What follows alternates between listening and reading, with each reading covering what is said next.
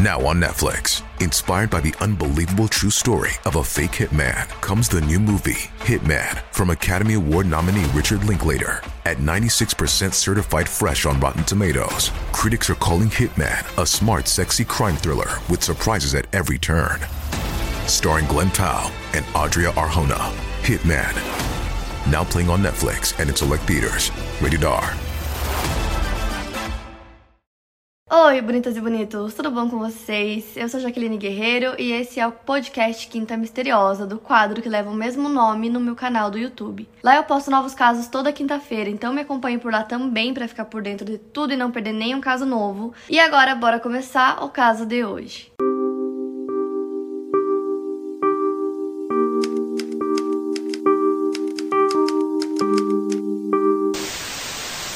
Caso que eu vou contar pra vocês hoje tá na minha lista já tem um bom tempo. E é um caso que mexe muito comigo, é... que é difícil de contar. Todo caso que envolve criança é muito difícil contar. Jessica Marie Lansford nasceu no dia 6 de outubro de 1995. Filha de Mark Lansford. Os dois moravam juntos dos pais do Mark, no caso, os avós da Jessica. Eles moravam todos juntos na mesma casa. E a mãe da Jessica se chama Andy. Então, os pais dela, a Andy e o Mark, se divorciaram quando a Jessica tinha um ano de idade.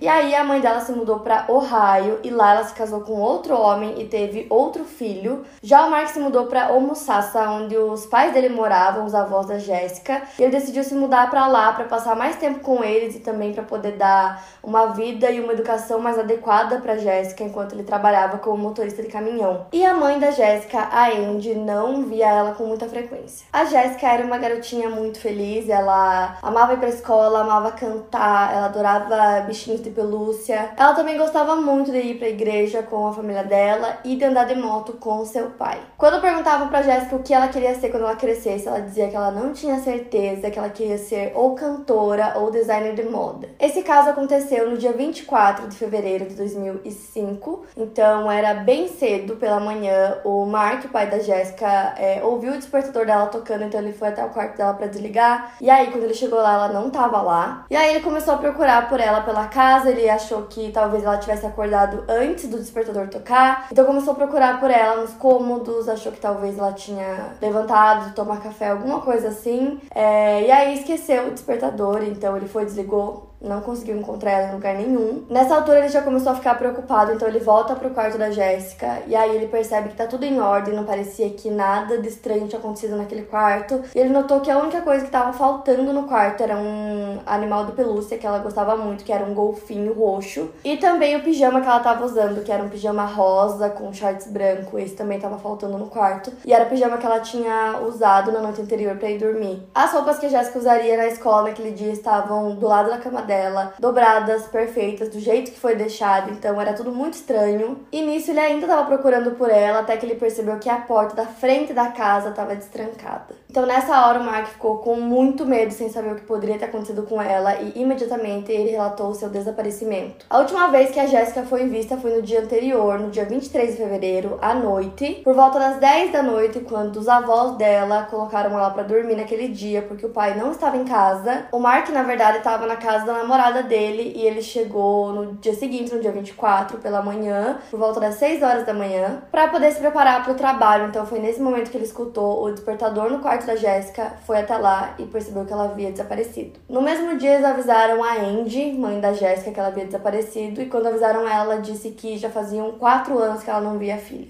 Quando o Mark relatou o desaparecimento da Jéssica, foi emitido um alerta de desaparecimento dela por todo o país, mas não era um Amber Alert. Eu já fiz um vídeo explicando o que é o Amber Alert, vou deixar aqui em cima pra vocês. Mas basicamente é um alerta que acontece assim todo o país, nos celulares, principalmente no lugar onde aconteceu. Então, nesse alerta que vem no celular, por exemplo, e também em outros meios de comunicação, ele diz como é a criança, a idade, o nome, como essa criança é fisicamente, o último lugar que ela foi vista motorista, então o bairro e também o veículo do sequestrador. Porém, no caso da Jéssica, é, não tinha veículo do sequestrador e por conta disso que não foi emitido o Amber Alert para ela. Porque para emitir o Amber Alert é exigido que a polícia descreva o veículo que pode ter sido usado no sequestro ou que eles consigam fornecer alguma evidência de que há perigo. Quase que imediatamente depois que eles perceberam que ela havia desaparecido, não só a família, mas como muitos voluntários, policiais, enfim, muita gente começou a procurar por ela, principalmente nas áreas ao redor da casa que eles moravam. Inclusive tinha muitas árvores, tinha uma área bem grande em volta, então era um espaço enorme, tava todo mundo procurando por ela. Um dos vizinhos deles, que se chama Elvin Harris, ele levou seu cão farejador para ajudar na busca, assim como muitos outros cães foram levados ao local para farejar e tentar descobrir o paradeiro da garota. Além disso, a busca incluiu policiais a cavalo, voluntários, os cães, helicópteros, mergulhadores profissionais foram chamados para mergulhar em todos os rios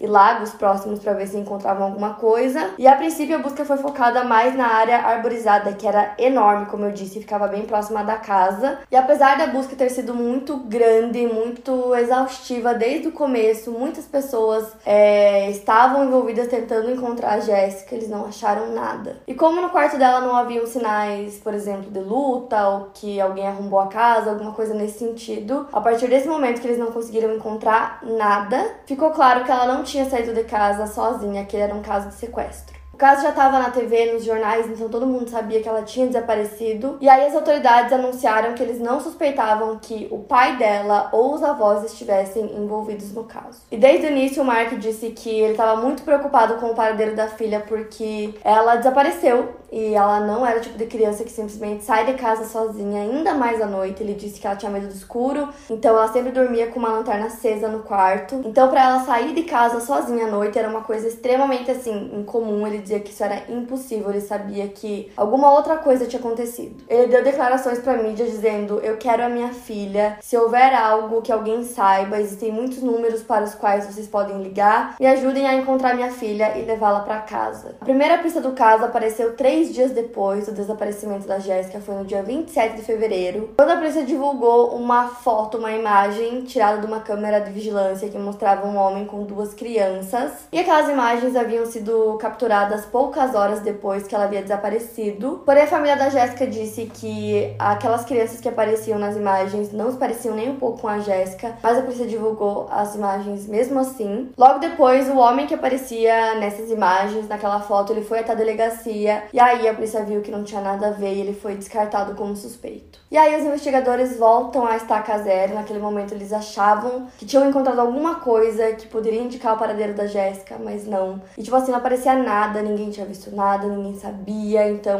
não tinha nem para onde ir. Com a investigação que já durava alguns dias, então no início de março, a busca pela Jéssica terminou e a polícia recorreu a especialistas em sequestro de crianças em busca de ajuda. Então, com os especialistas nessa nova busca, eles se concentraram na área de 400 metros ao redor da casa da Jéssica. E depois disso, a polícia do departamento da Flórida listou 208 criminosos sexuais e predadores do condado de Citrus, com mais de 50 deles que moravam em torno da casa da Jéssica. Como é o protocolo em todos os casos de crianças desaparecidas, os agressores na área foram examinados pelos investigadores e no dia 15 de março de todas essas pessoas, uma delas era uma pessoa de interesse. Uma pessoa que conhecia a Jéssica de círculos familiares, escolares ou religiosos. O xerife do condado de Citrus, Jeff Dawson, disse que o homem tem laços com a área local e que ele era um criminoso sexual registrado. Porém, essa pessoa havia saído de Citrus County já haviam duas semanas. E aí a polícia anunciou que se ele não voltasse para um interrogatório dentro de 48 horas, a sua identidade seria divulgada publicamente. Ou seja, de todos aqueles homens, um deles parecia ser uma pessoa de interesse que poderia é, ter alguma coisa a ver com o caso, poderia estar envolvido no caso, mas essa pessoa que até então as pessoas não sabiam quem era, o nome não havia sido divulgado, estava em outro lugar. Então, nessas 48 horas, ele não voltou para fazer o interrogatório e a polícia também não conseguiu localizar o paradeiro desse homem. Então, nesse momento, eles decidiram divulgar o seu nome, que era o John Evander Kelly, de 46 anos. Ele morava 3 quilômetros ao norte da casa da Jéssica Porém, a meia-irmã dele morava bem próxima à casa da Jéssica, ele costumava ficar na casa da irmã sempre, então quando ele tava lá, ele conseguia ver a casa da Jéssica e provavelmente conseguia ver ela lá. No dia 17 de março, ele foi preso na Geórgia. O Mark, pai da Jéssica, disse que eles não conheciam esse homem e que não era uma coisa comum da Jéssica ir com estranhos, que ela nunca fazia isso. Então, para eles, toda essa história, esse homem era tudo muito esquisito. E de algum jeito eles acharam que a Jéssica ia aparecer, que ela estava viva, que ela havia sido sequestrada, mas que o sequestrador iria soltá-la em algum momento. Eles ainda acreditavam muito nisso. Porém, no dia seguinte, o John Kelly acabou confessando, então, o maior medo da família se confirmou naquele dia. Ele havia sido preso na Geórgia e dois detetives viajaram da Flórida até lá para poder fazer o um interrogatório e no meio ele acabou confessando. O John Carey confessou ter sequestrado, abusado sexualmente e assassinado a Jessica. Durante o interrogatório, o John respondia todas as perguntas assim abertamente sobre a vida dele, até que chegou no momento que eles perguntaram sobre a Jéssica e ali o comportamento dele mudou um pouco. Foi pedido que ele fizesse um teste de polígrafo e aí ele disse que queria um advogado, mas ele acabou fazendo o teste mesmo assim. Ele fez o teste e aí depois que terminou, ele disse para a pessoa que fez o teste com ele que ele não queria ouvir os resultados, que ele já sabia quais eram. E aí ele perguntou: "Eu posso pedir para os investigadores voltarem?". Quando os dois investigadores voltaram para a sala, ele pediu desculpas por ter desperdiçado o tempo deles e a partir daquele momento ele direcionou eles ao corpo da Jéssica, onde eles iriam encontrá-lo. Então os investigadores foram até o local indicado, eles isolaram uma área em torno da casa da meia-irmã do John Kelly, que era a casa onde ele conseguia ver a Jéssica lá em algum momento entre as três e meia e as quatro e meia da manhã, o corpo da Jéssica foi desenterrado de uma cova rasa. Durante todo esse tempo, ela estava a menos de 200 metros da sua própria casa. Logo pela manhã, o pai da Jéssica, o Mark, visitou a cena do crime e ele disse que todo mundo ouvia ele dizer várias vezes que logo a filha dele estaria em casa e que agora ela estava. O John Kelly era um criminoso de carreira que havia sido preso 24 vezes em um período de 30 anos. Os crimes variavam entre roubo, porte de arma escondida, intoxicação desordenada e direção sob influência de exposição indecente, conduta desordeira, fraude,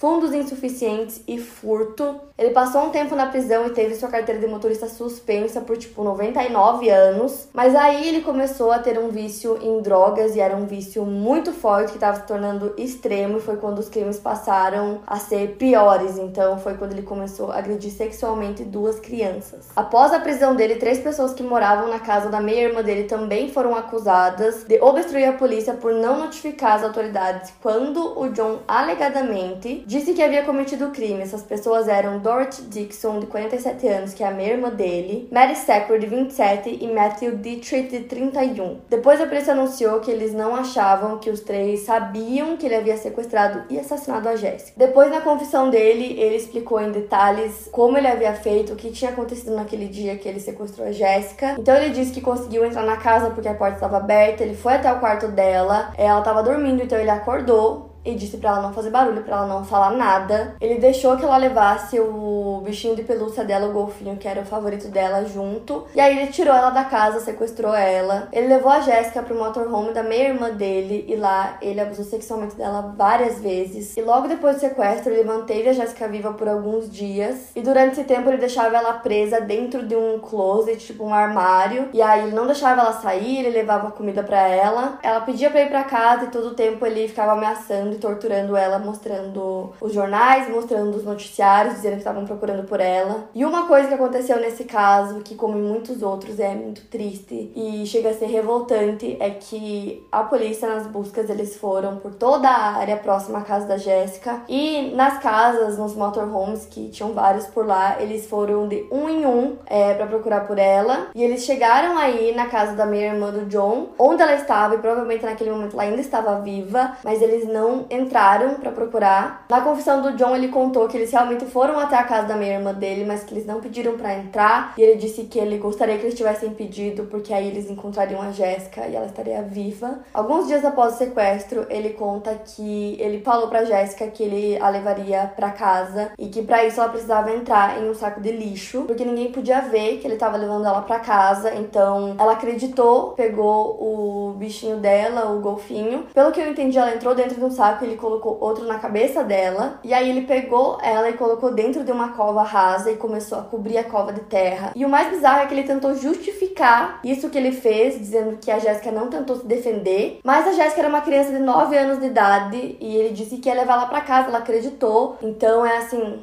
absurdo imaginar que ele realmente falou isso. Quando desenterraram o corpo da Jéssica, ela segurava bem firme o golfinho e aí tinham vários furos é, no saco de lixo que ela tentou fazer para tentar respirar, para tentar sair dali. E as mãos dela, os braços estavam amarrados com fios de caixas de som. Então, como que ela conseguiria sair de lá? E ela ainda tentou, o que é muito triste, é horrível imaginar. E o interrogatório que foi feito com ele, o primeiro interrogatório quando o John confessou o crime, o interrogatório foi gravado e parte dele foi mostrada no tribunal, onde ele falava abertamente sobre a vida dele, sobre o vício em drogas, o seu passado criminoso, o relacionamento dele com a família. Ele falou tranquilamente sobre tudo isso, e aí quando citaram o nome da Jéssica, ele, ele pediu um advogado. E aí o que aconteceu? Como ele tava falando sobre todas as coisas e só não quis falar sobre esse assunto, os detetives disseram que esse pedido só veio depois que eles falaram sobre a Jéssica e sobre o teste de polígrafo. Eles não tinham certeza se ele realmente queria um advogado imediatamente ou se ele queria um advogado para fazer um teste posterior de polígrafo. Por conta disso, eles continuaram questionando John, depois que ele mesmo disse que falaria sobre algumas coisas. Então, isso já no tribunal, o advogado de defesa do John, Dan Lewin, disse que os detetives foram excessivamente despreocupados com os direitos constitucionais dele, mas aí o juiz também observou que o John fez vários comentários grosseiros, vulgares e repulsivos à polícia após a sua prisão por agressão sexual. E ele também citou uma frase que o John disse, ele falou que a mídia estava estourando o caso desproporcionalmente, e ele também disse que esse é o tipo de coisa que acontece todos os dias. O promotor estadual Rick Ridway, durante o julgamento de John Cowie, ele disse assim: "Ela conseguiu abrir dois pequenos buracos no saco de lixo, mas a sua tentativa de escapar foi em vão. Lá no escuro, sozinha com o golfinho, ela se sufocou." Quando ele disse isso, várias pessoas no tribunal começaram a ficar emocionadas,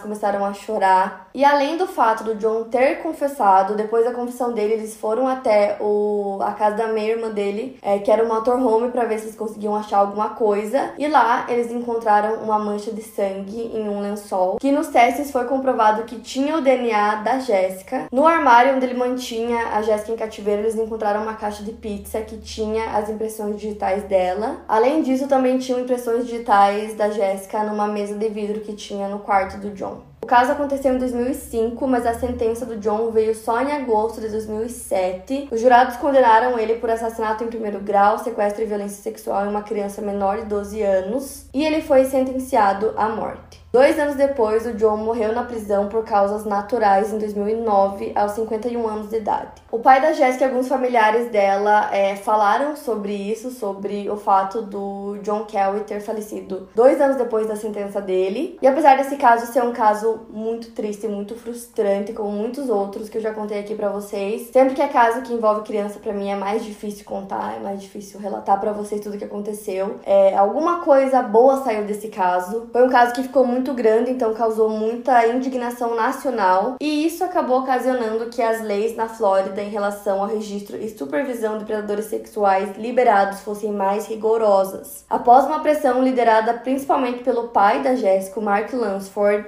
eles fizeram uma campanha para os estados aprovarem a lei de Jéssica. Essa lei exige uma sentença mínima de 25 anos e um máximo de prisão perpétua por infratores sexuais. Desde que essa lei foi aprovada na Flórida, outros estados introduziram sua própria forma de lei de Jéssica, que basicamente é como se fosse uma proteção a mais. Então, se a pessoa tem qualquer tipo é, de passagem pela polícia, alguma coisa envolvida nesse sentido com é, predadores sexuais de crianças, essa lei existe para proteger as crianças. Então, essa pessoa vai ficar presa e existe essa lei em vários lugares nos Estados Unidos. E esse caso já tá na minha lista há muito tempo para trazer para vocês aqui no canal. Eu decidi trazer ele hoje, porque além de ser um caso solucionado, que é uma coisa que vocês esperem com frequência, já que eu trago muitos casos não solucionados, esse é um caso que resultou em uma lei para proteger as crianças, então pelo menos alguma coisa boa resultou desse caso. Para mais casos, siga meu podcast aqui no Spotify, lembrando que os casos novos saem primeiro lá no meu canal do YouTube toda quinta-feira. Obrigada por ouvir, até o próximo caso.